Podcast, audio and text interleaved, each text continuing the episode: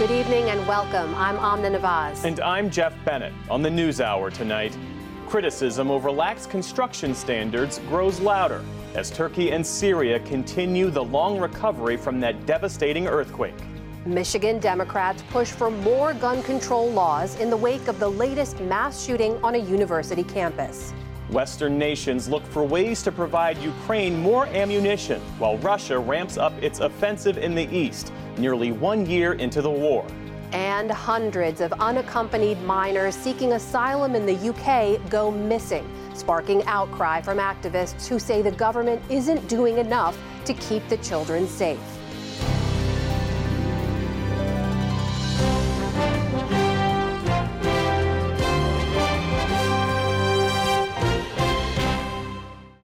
Good evening and welcome to the News Hour. More stories have emerged today of extraordinary rescues amid the rubble in Turkey and Syria, more than a week after that catastrophic earthquake. At the same time, more and more questions are being asked about man made failures and how they added to a death toll of more than 41,000.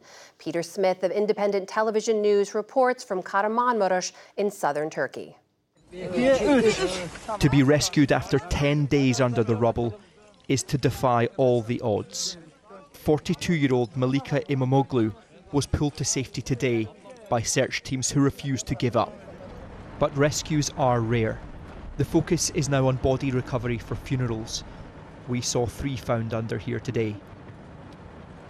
The air is thick with hazardous dust and the smell of smoke, but families still sit in the cold waiting for news. I have six family members still in there, this man tells me. How could so many buildings just fall?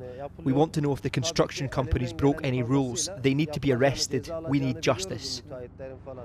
The search for the missing is ongoing, but a search for answers here has just begun. 14 arrests have been made, and more than 100 warrants are out for builders suspected of cutting corners. Lawyers are here gathering evidence for Turkey's prosecutors.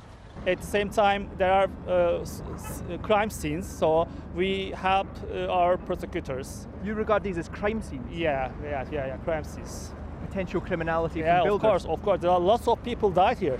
After Turkey's 1999 earthquake, ITV News teams uncovered evidence of shoddy building practices. Public outcry was so severe, it became a major issue in elections three years later. President Erdogan came into power promising to make buildings safer. Strict building codes were introduced. But then, five years ago, in response to a flagging economy, the Turkish government introduced an amnesty on these rules. New developments no longer had to adhere to these strict codes, even in known earthquake zones. The difference made by quality construction could hardly be better illustrated than this. Amid the wreckage, one building has barely a crack on the walls. It is Turkey's Union of Engineers. They tell me they've been warning for years against dangerous buildings. This is a man-made disaster, and local authorities, uh, central authorities, ministries, the, the decision-making authorities, uh, if they have taken a role in the uh, wrong techniques, engineers, architects, we are all responsible.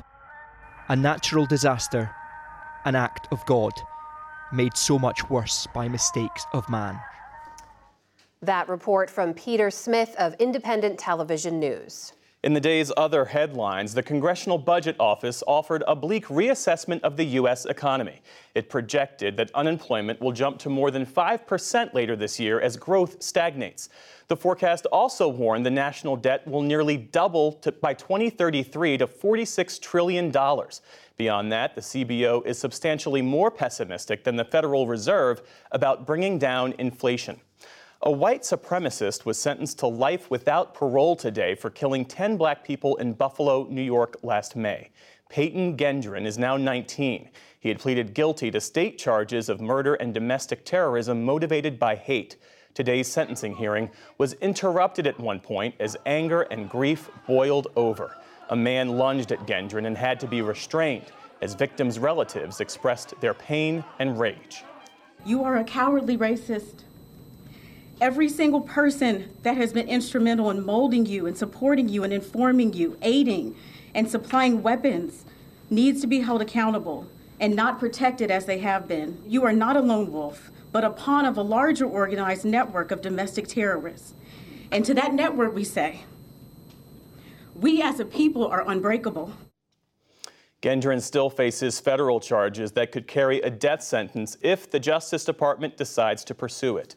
The DOJ has closed a sex trafficking probe into Congressman Matt Gaetz. The Florida Republican said today he's been informed he will not face charges. Prosecutors spent two years looking into allegations that Gaetz paid for sex, including with a 17 year old girl. He denied any wrongdoing. Off the coast of Libya, at least 73 people are feared dead in a shipwreck on Tuesday. They had sailed from a village about 50 miles east of Tripoli, Libya's capital, in a rubber boat headed to Europe. So far this year, at least 130 migrants have died in the central Mediterranean, that number reaching more than 1,400 last year. Scotland's leader, Nicola Sturgeon, has announced she will step down after more than eight years in office. She heads her country's semi autonomous government and is a leading advocate for Scottish independence. She'd been, she'd been locked in a fight with the UK government over a law expanding transgender rights, but today she said her main concern is that she can no longer give the job her full energy. This decision is not a reaction to short term pressures. Of course, there are difficult issues confronting the government just now, but when is that ever not the case? Essentially, I've been trying to answer two questions. Is carrying on right for me? And more importantly, is me carrying on right for the country, for my party, and for the independence cause? Sturgeon says she will remain as Scottish leader until a successor is chosen. Back in this country, the acting head of the Federal Aviation Administration said today the agency is working to prevent a repeat of a major systems failure. The so called NOTAM system, used to communicate with pilots, went down last month and briefly grounded thousands of flights. At a Senate hearing today, Republicans and Democrats alike pressed Billy Nolen about ensuring that can't happen again. Is there redundancy being built into it, or can a single screw up ground air traffic nationwide. Could I sit here today and tell you there will never be another issue on the NOTAM system? No, sir, I cannot. What I can say is that we are making every effort to modernize and look at our procedures. What do you see as some of the biggest challenges in strengthening the resiliency and reliability of the system right now? Our system is very safe. At the same time, we don't take that safety for granted. And we recognize we have to continue this journey of modernization. Many senators also expressed concerns that the FAA has not had a permanent administrator for nearly a year.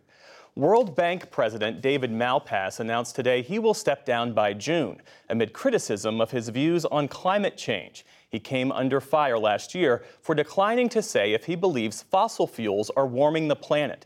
Malpass was a Trump appointee and still had nearly a year to go in his term at the World Bank.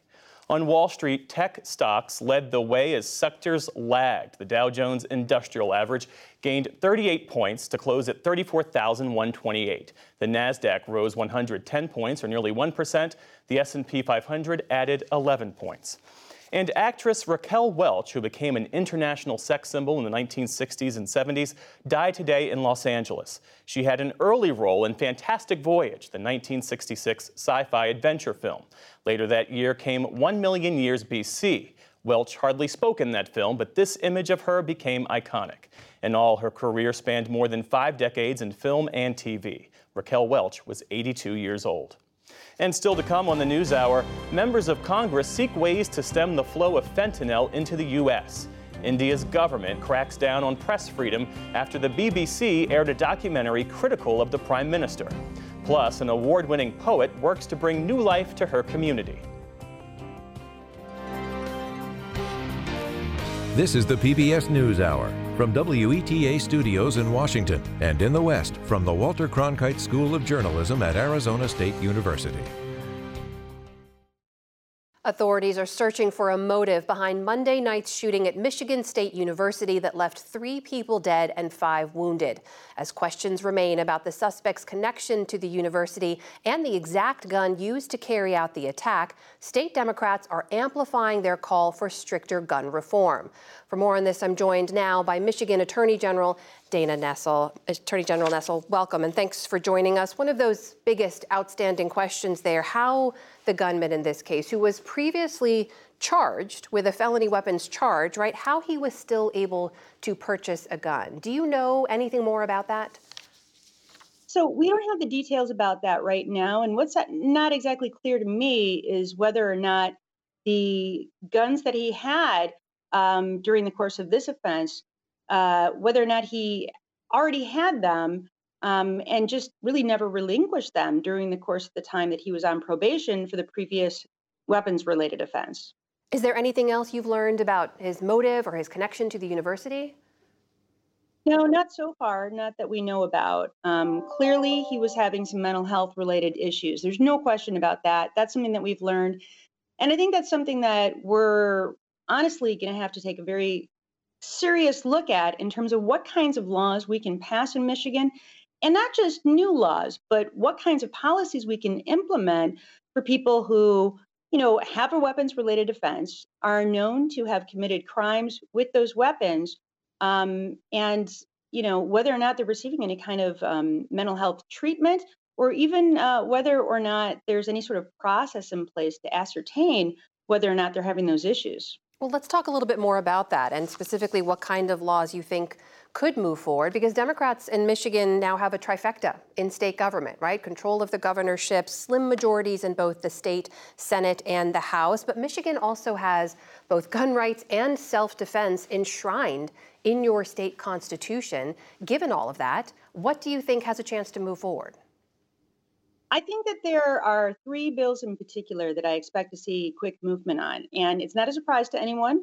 Uh, the governor, in her State of the State address that she gave uh, in January, talked uh, about these particular bills. So we're talking about red flag bills, um, universal background checks, and safe and secure storage. So for all three of those bills, I expect to see very quick movement on on all. Uh, I think they're going to pass, and I think the governor will sign them into law. I should note the state Senate Minority Leader, uh, Aric Nesbitt, had said one of the things to do is to address root causes. He doesn't believe any of these bills would do that. And he says, look, if prosecutors were forced to see through the convictions on the gun violations, as would have been the case in the previous felony charge with this gunman, that is one way he says would address the root cause and prevent these from happening. Do you agree with that? No, I, I think he's absolutely false. Uh, and here's why I say that you know, carrying a concealed weapon is the crime that this individual, Mr. McRae, was originally charged with. Um, in Michigan, you know, that's that's technically a five-year felony, but our guidelines in Michigan really don't even allow someone to spend much time at all in jail uh, unless they have many previous offenses. Uh, and as far as I know, this is a first-time weapons-related offense for this individual that is such a common crime here that if we were to lock up everyone who illegally carried a gun, we'd have to build more prisons.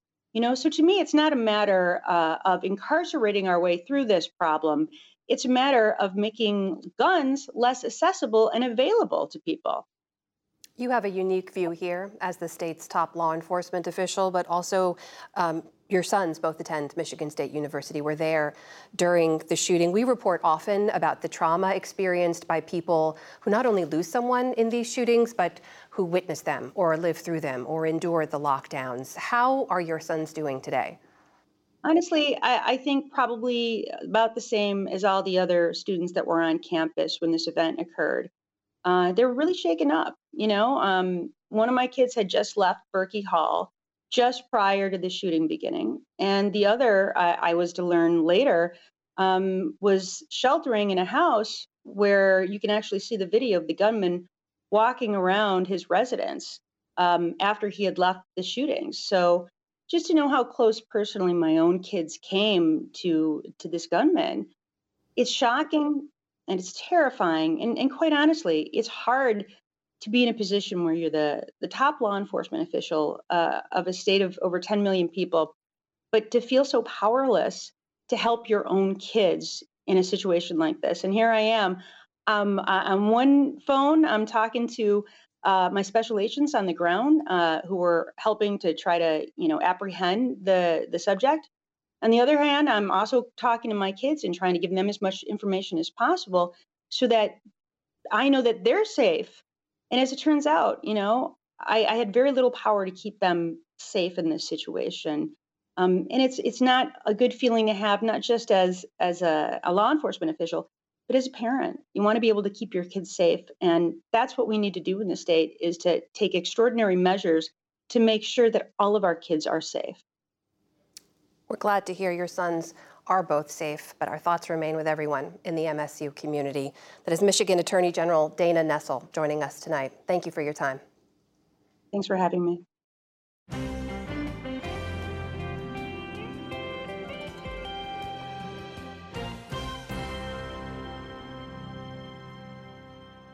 A congressional hearing today on fentanyl brought together the administration's key drug officials to examine how to address what is now the leading cause of death for Americans ages 18 to 45.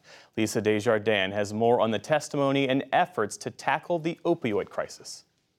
Across our nation, fentanyl is driving a surge of deaths. The Senate Foreign Relations Committee taking on a crisis that claims more than 70,000 American lives every year, and it's deepening. This is a crisis we cannot solve just within our borders. Top officials across the federal government testified and were at times grilled on the Biden administration's handling of fentanyl trafficking and sales in the U.S., which all agreed pose an unprecedented threat.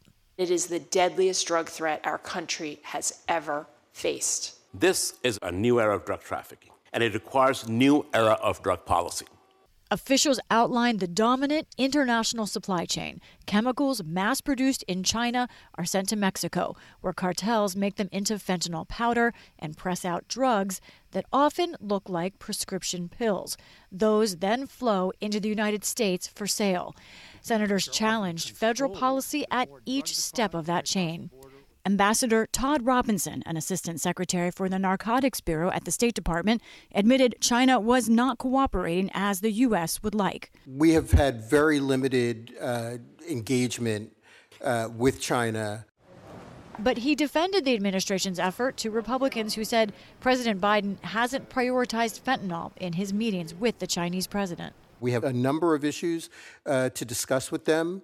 Uh, and there is no doubt. Well, I will interrupt you because the number one issue we've just established, a top priority for this administration, is dealing with the poisoning of our kids. Current data show the vast majority of fentanyl comes through a few ports of entry. Experts at the hearing asked for dozens more scanners to detect it. Senators debated border issues in general. This administration made a conscious political decision to open the borders. To say that that is the center of the fentanyl crisis is just not true. Customs and Border Protection seized more than 14,000 pounds of fentanyl in the last fiscal year, plus millions of pills that altogether amounted to 410 million doses. Anne Milgram, who heads the Drug Enforcement Agency, said while the U.S. tries to weaken the cartels as it can, Mexico needs to act. We believe Mexico needs to do more to stop the harm that we're seeing. I don't see the willingness, I don't see the urgency, I don't see the commitment, I don't see the actions that would indicate to me that Mexico is being a good partner. Inside the U.S., opioid deaths are rising among teens, many of whom are buying drugs on social media, at times unaware those drugs contain fentanyl. We view social media right now as the superhighway of drugs. Amid tense political moments came recognition of the human toll. Senator Tim Scott read from a father's eulogy of a 27 year old fentanyl victim. For now, I'll have a broken heart that will never, ever mend. So I'll just live my life until I see you again. Universal recognition of the problem, still a struggle in the U.S. to find the solutions. Joining me now to help us better understand this crisis is Brian Mann. He's a correspondent for NPR covering addiction. Brian, just big question. Where do we stand right now with this fentanyl crisis and deaths in America? Uh, this is a devastating moment. Uh, if it weren't for the COVID pandemic, this would be the epidemic that Americans are talking about. Uh, this is now killing more than 100,000 people a year. Uh, that includes fentanyl primarily, but also methamphetamines and other drugs, all of them really flowing in from Mexico.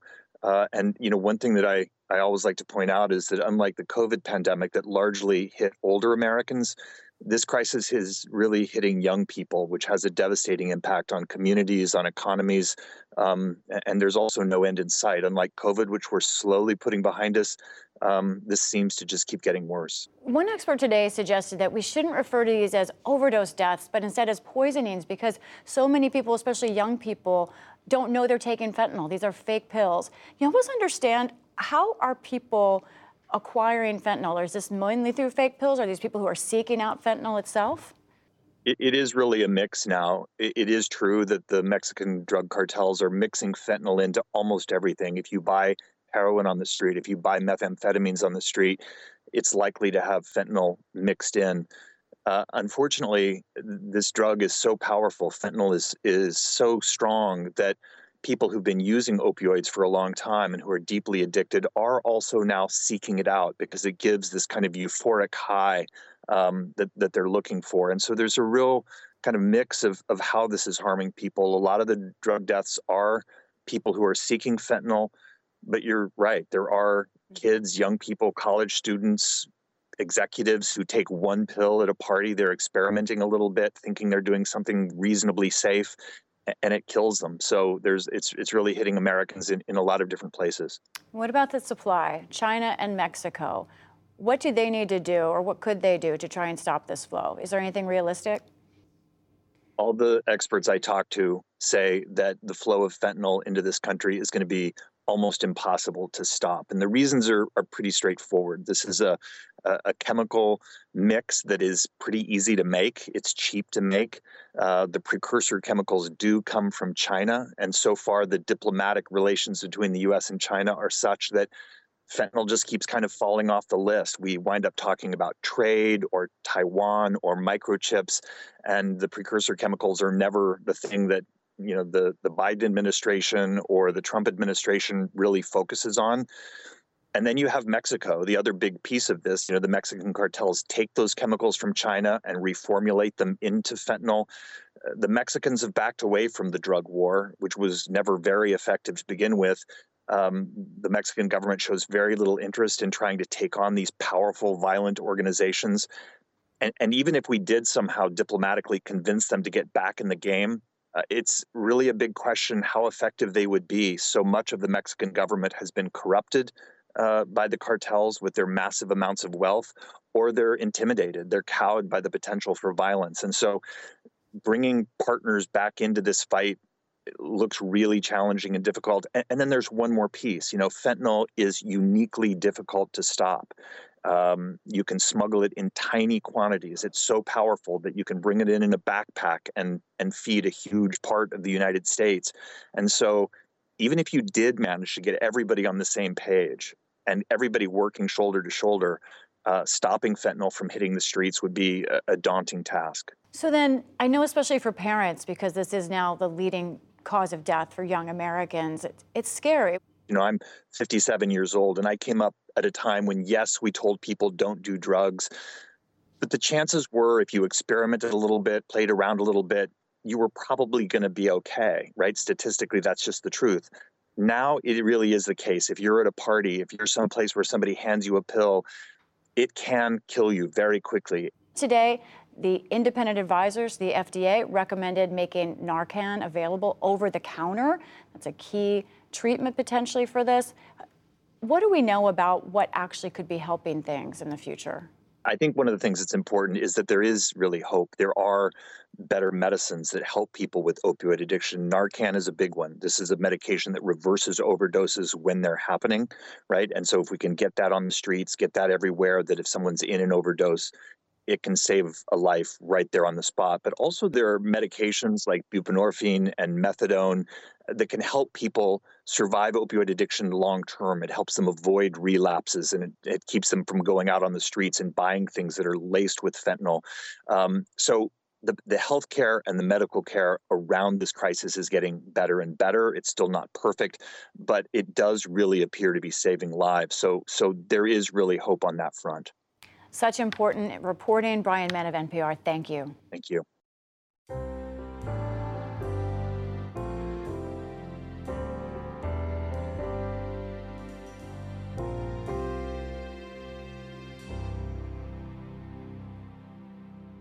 NATO described it today as a grinding war of attrition, the fight over eastern Ukraine, where Russian forces have launched operations in multiple areas and today said they've made incremental gains in Ukraine's Donbass. That is where Nick Schifrin is again tonight. His reporting in Ukraine is supported by the Pulitzer Center. So, Nick, what is Russia claiming today and how is NATO responding? Well, the U.S. believes that the Russian offensive here in the Donbass has begun, focused on two points here in Donetsk province and an additional point in neighboring Luhansk province. Russian forces are pushing in the town of Kreminna. Now, Russia today claimed some kind of incremental progress, provided absolutely no detail. But in Luhansk, we have seen Russian tactics, including this village completely wiped out in a video shared by a Ukrainian official. And you really see, Geoff, old tactics being used artillery en masse against a single target. Now, Russia and Ukraine have used millions of rounds of artillery, and that has meant that the West has had to step up its artillery production. And today, NATO Secretary General Jens Stoltenberg said that the West wasn't keeping pace enough. There is a, a big need out there uh, to provide um, Ukraine with uh, ammunition. This is now becoming a, a, grinding war of attrition, and a war of attrition is a war of logistics, and, uh, and, uh, and therefore this is uh, so crucial for uh, our ability to uh, ensure that Ukraine wins, is able to retake territory.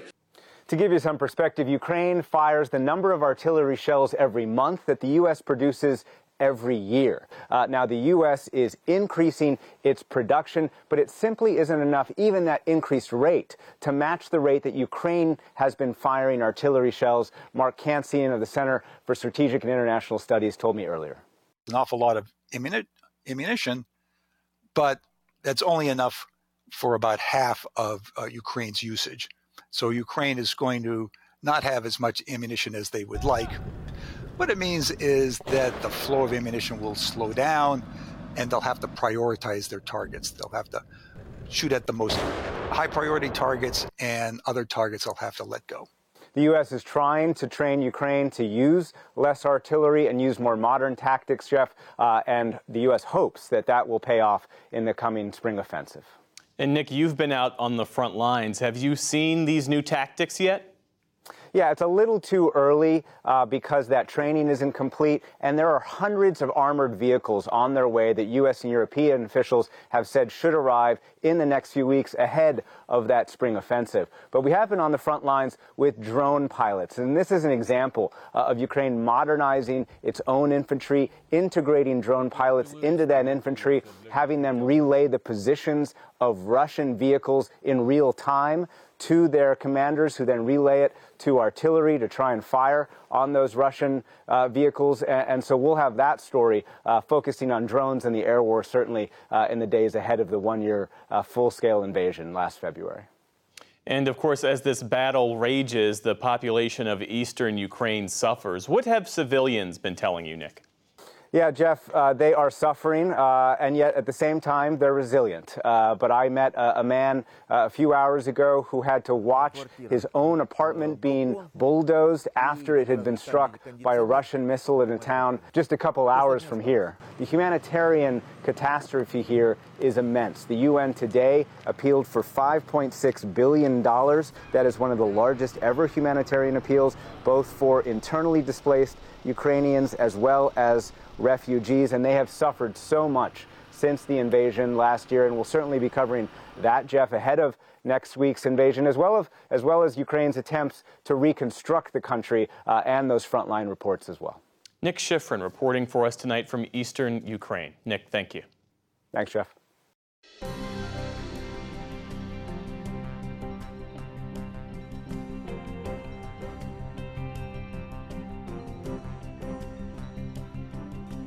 Britain expects three to 4,000 unaccompanied children to cross the English Channel in small boats this year. The government's trying to devise a way to keep these young asylum seekers safe after the abduction of 200 unaccompanied minors while supposedly under the state's care. From Brighton, special correspondent Malcolm Brabant reports.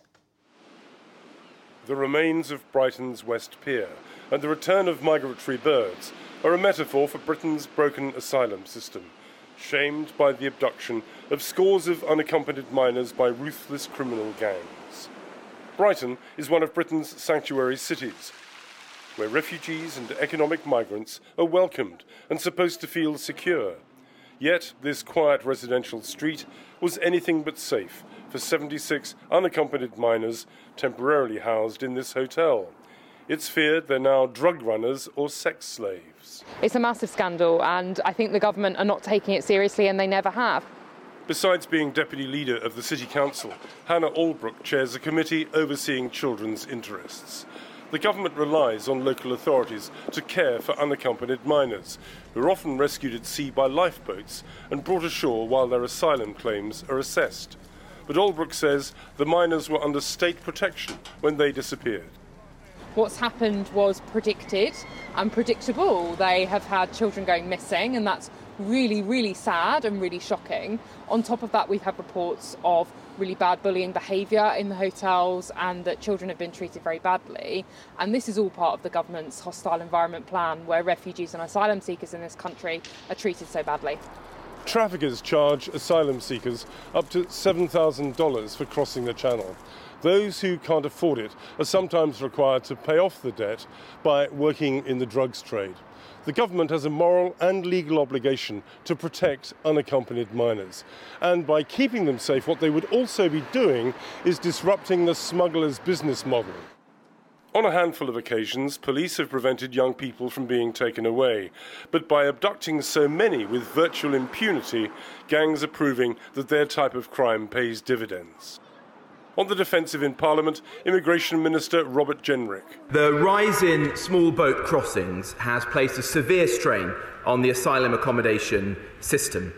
We've had no alternative but to temporarily use specialist hotels to give some unaccompanied minors a roof over their heads whilst local authority accommodation is found. We take our safeguarding responsibilities extremely seriously. Brighton lawmaker Caroline Lucas.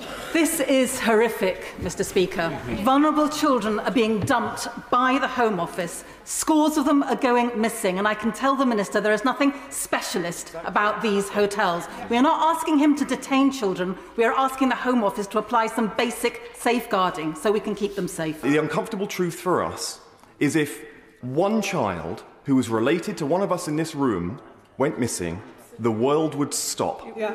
The hotel is in Peter Kyle's constituency. In the community I represent, a child has gone missing, then five went missing, then a dozen went missing, then 50 went missing, and currently today, 76 are missing, and nothing is happening. The government is under pressure to stop using hotels as temporary accommodation for asylum seekers. The wider picture is, is that when a refugee child arrives in this country, they should be taken into care by a council. But councils are really struggling to find the places to put these children. So therefore, the government are commissioning these hotels almost out of the total chaos, whereby they don't have anywhere else to go. Criticism isn't just coming from the left. There are 140,000 people who've entered this country and are claiming asylum that haven't yet been processed. Prominent anti immigration activist Nigel Farage leads the charge from the right. And they've run out of inner city hotels to put them in. They've tried former army camps, but those conditions there simply aren't good enough. No, what was good enough for national servicemen or serving British soldiers, not good enough for the young men crossing the English Channel uncomfortable questions for Prime Minister Rishi Sunak. Ministers have admitted that they have no idea about the whereabouts of these children. So could I ask the Prime Minister, does he still think that the UK is a safe haven for vulnerable children? Yeah, yeah. Mr Speaker, the United Kingdom has opened up its hearts and homes to hundreds of thousands of people over the last few years from Syria, from Afghanistan, from Ukraine, from Hong Kong, and provided refuge and sanctuary to many children in that process. But the reports that we have read about are concerning. Many of those missing from this street are Albanian and aged over 16. Brighton Council's Hannah Allbrooke. There are certain nationalities that we know when they arrive in this country, whether they're in local authority care or whether they're in a hotel, they are at risk of trafficking. Albanian children is one of them, Vietnamese children is one of them as well. And these are some of the nationalities that we've seen missing. So there's potential modern slavery implications, as well as just, you know, where have they gone? Britain regards Albania as a safe country, and Prime Minister Sunak believes its citizens should be barred from claiming asylum. This is his new strategy. I've worked with the Albanians to put in place a new deal which means for people coming from Albania illegally, we will be able to remove them safely back to Albania. And that is already happening. We're putting illegal migrants from Albania back on flights, and that will ratchet up over the year. And that's tangible improvement in the situation. Successive British governments have talked tough, but people keep crossing the channel, just like the migratory birds.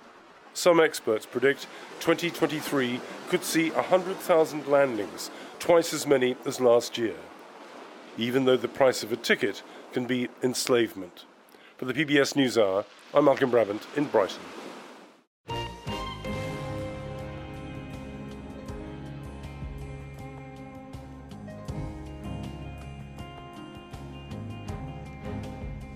Indian tax officials have conducted searches at the BBC offices in that country for the past two days, highlighting dwindling press freedoms in what's often called the world's largest democracy. The BBC's offices in Mumbai and New Delhi were swarmed by reporters and Indian tax officials. Tax raids, just three weeks after the British broadcaster aired this documentary called India, the Modi Question. One area where I was uh, very, very weak, and that was how to handle the media. Examining Prime Minister Narendra Modi's role in anti Muslim raids in his home state of Gujarat in 2002. More than a thousand people were killed. The documentary cites a British Foreign Office report that called Modi, quote, directly responsible for the climate of impunity enabling the violence. Modi's government invoked emergency powers to block film clips online and arrested students who held screenings. But students resisted and protested. As the tax raid unfolded yesterday, Modi's Hindu Nationalist Party, the BJP, denounced the BBC at a press conference.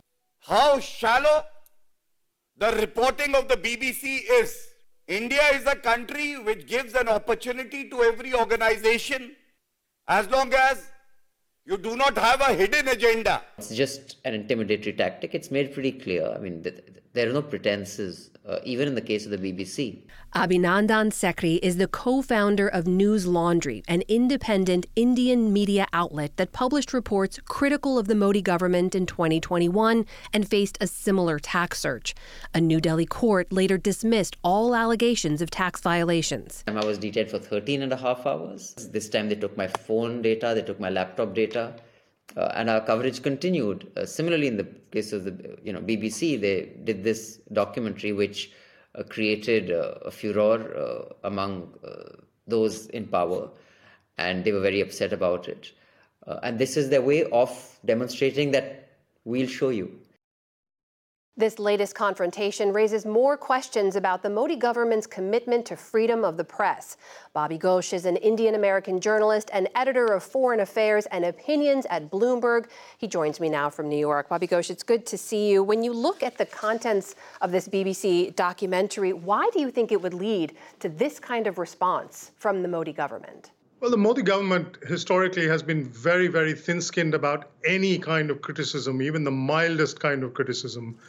This is uh, particularly uh, difficult for the Modi administration because it it comes after years and years and years of local journalism, journalism by Indian publications that have looked into those same riots, and the government thought that it had put the matter to bed. It had intimidated and silenced all its critics, anybody who could bring it up. And this coming from the BBC, an international uh, media outlet uh, with a great deal of credibility, it's much harder for the government to question the BBC, and uh, and therefore it it really uh, goes under their skin. Is this the first time that we've seen Prime Minister Modi use his government agencies in this way, in these tax raids?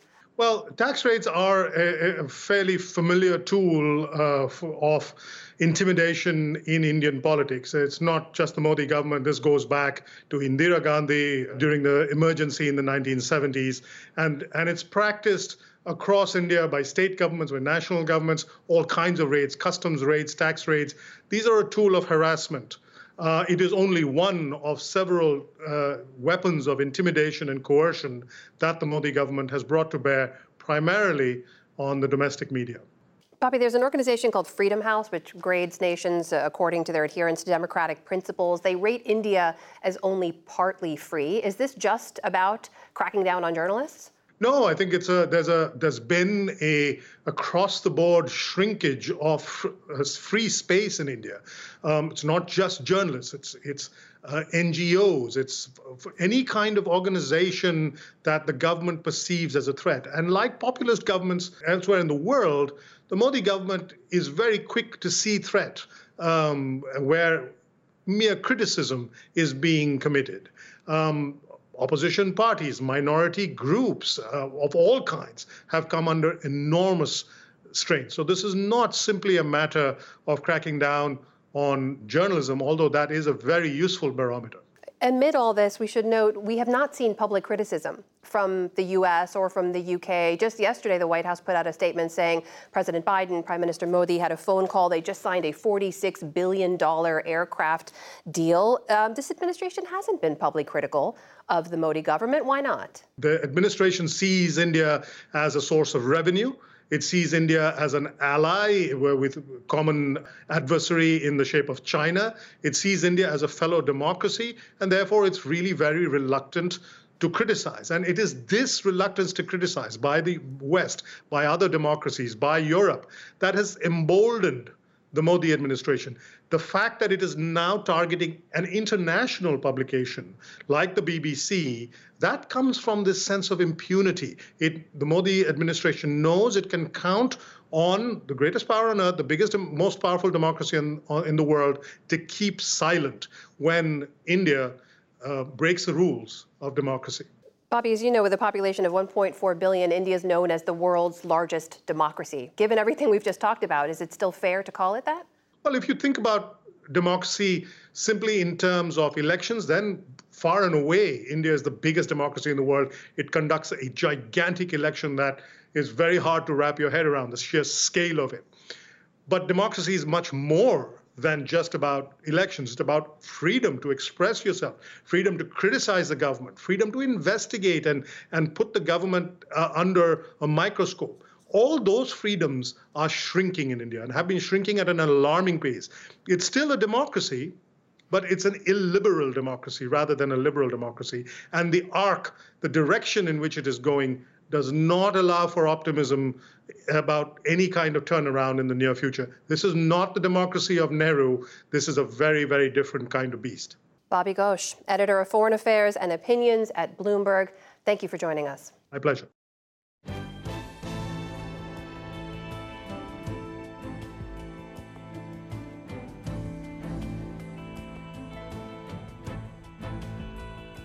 Nikky Finney is a National Book Award winning poet, professor, and advocate for social justice and cultural preservation.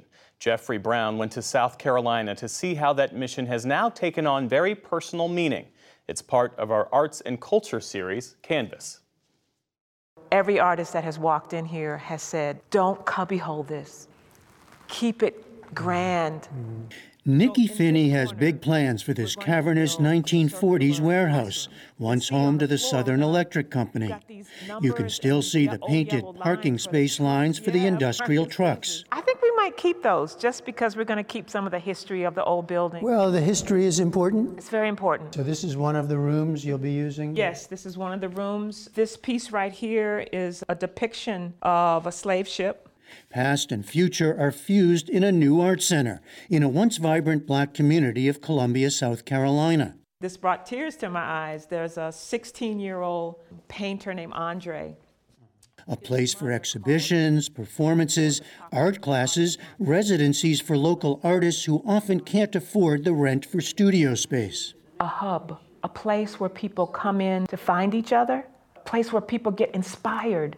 They sit in that longhouse, that's what I call it, mm-hmm. that longhouse next door, and they listen to something that they hadn't heard before, some music, something that goes back into their, their human body, their system that feeds them. At war with ourselves. The South Carolina born and raised writer is author of five books of poetry that you weave the personal and political, including Head Off and Split, winner of the 2011 National Book Award, and from 2020, Love Child's Hotbed of Occasional Poetry. A professor with an endowed chair at the University of South Carolina since 2013, she previously taught for 20 years at the University of Kentucky. We hope to generate so much energy and excitement about this center. Now she's dedicated herself to the new center, and on a recent weekend, she opened its doors to the public for a pop up artist market. We're going to have a stage. Half of it will be outside, half of it will be inside. We'll have things out under the moonlight. Also, to celebrate the center's namesake, a man who himself made history, her father, Ernest A. Finney Jr., who died in 2017. My father thought the law in his words, he would say, The law works, girl. Ernest Finney was a renowned lawyer who defended more than 6,000 civil rights demonstrators in the 1960s, then achieved a long string of firsts, including first African American to serve as a circuit judge in the state, and later first black Chief Justice of the South Carolina Supreme Court since Reconstruction. A life that deeply inspired his daughter. We're joined at the hip, and I'm like, what can I do to help him? I love poetry, I love writing, I love to express myself in that way. So I began to be heavily influenced by my father's sense of justice in the world. And what did that mean for you, for you as a that poet? Mean, that meant that I needed to be careful and be precise and be intentional about what I wrote about because my voice was a powerful one. I know you never had it made. But here you are, making it. She honored her father's journey and achievements in a poem she wrote and read when he became Chief Justice in 1994. An ordinary boy whose mother never got to bathe or watch him grow or gaze him from the farmhouse window where he loved to sit on a summertime box of Virginia cured daydreams. Umbrellaed by the big oak tree and in between chores and stare away at the long dirt road the only way in or out to Grandpop's farm? I had never seen my father cry before that moment. And I think he understood the power of words and the power of poetry um, in that moment of documenting this incredible hi- uh, historical moment for the state of South Carolina. When we went to places, you wanted to know where's a bookstore? Where's a bookstore? So Today, her mother Frances proudly displays memorabilia and photos of the life she and her husband forged in their 62 years together. The setting for the new Ernest A. Finney Jr. Cultural Arts Center is important for Finney. Business owners like Kevin Gray of Railroad Barbecue are working to bring things back. And the neighborhood is home to two historically black colleges side by side Allen University and Benedict College. But businesses like the renowned Carver Theater, built in 1942 as one of only two movie theaters exclusively for African American patrons, are now defunct. Putting the cultural center here in this Yeah. neighborhood is essential. It's essential. It's a place to be. It's a place where things are happening. It's a place where people are discussing things and having new ideas that then go out into different areas of the community. It's it's like a womb space. Oh, yes, your heart beats. History and social justice also come together in a new outlet for Finney's art. A collaboration with the famed Kronos Quartet, now being performed around the country. At War with Ourselves 400 Years of You is an evening length work for string quartet and chorus, with music composed by Michael Abels and text by Finney. I go from the forced removal of Africans from Africa to this country to talking about some of the things that um, happened along the way. But my focus in that poem really is about the interior space of African Americans. Your vermilion quiet, your indigo jar of morning whispers, the midnight calculations of your mother. The music balloons the words out into the audience in a, in a different kind of way. It's almost like the light that bounces off of a reflection uh, point in the room, and it's dispersed differently. Encouraging young artists, writing poetry, teaching her students, reminding all of the history around us. Finney cites the legacy of her father throughout. Everybody's voice is a powerful one, one on one. So I, he taught me very early that that was my way, that could be my way to join this larger circle of citizens in this country, stepping forward to say, here I am. That's what he taught me. Renovations on the new Art Center will proceed while programming and residencies get underway in full. For the PBS NewsHour, I'm Jeffrey Brown in Columbia, South Carolina.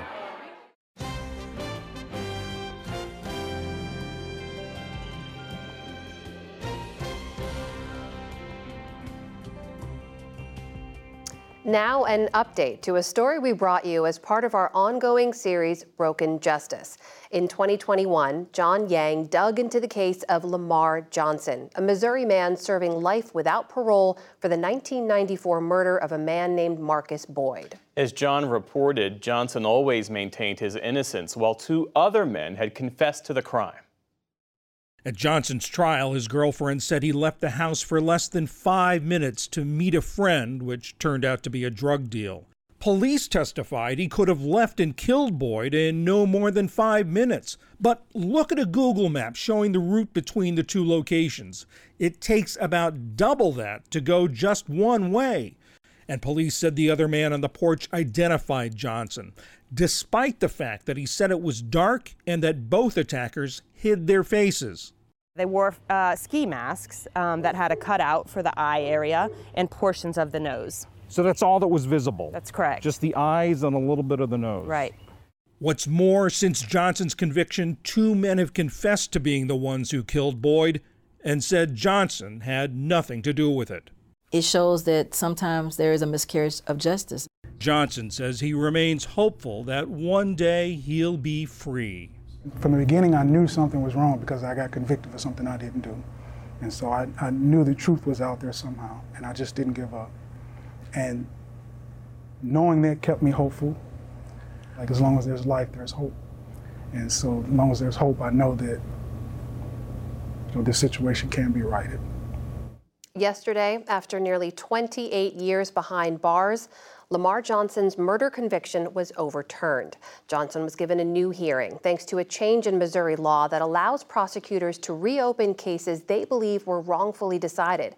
And a judge ruled that there was, quote, clear and convincing evidence that he was innocent. Following the ruling, the now 50 year old Johnson walked out of a St. Louis courtroom as a free man to cheers.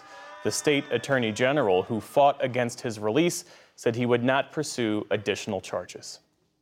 And that is the News Hour for tonight. Join us again here tomorrow night when we'll speak with people experiencing symptoms of long COVID and explore the latest research on ways to treat it. I'm Amna Nawaz. And I'm Geoff Bennett. Thanks for spending part of your evening with us.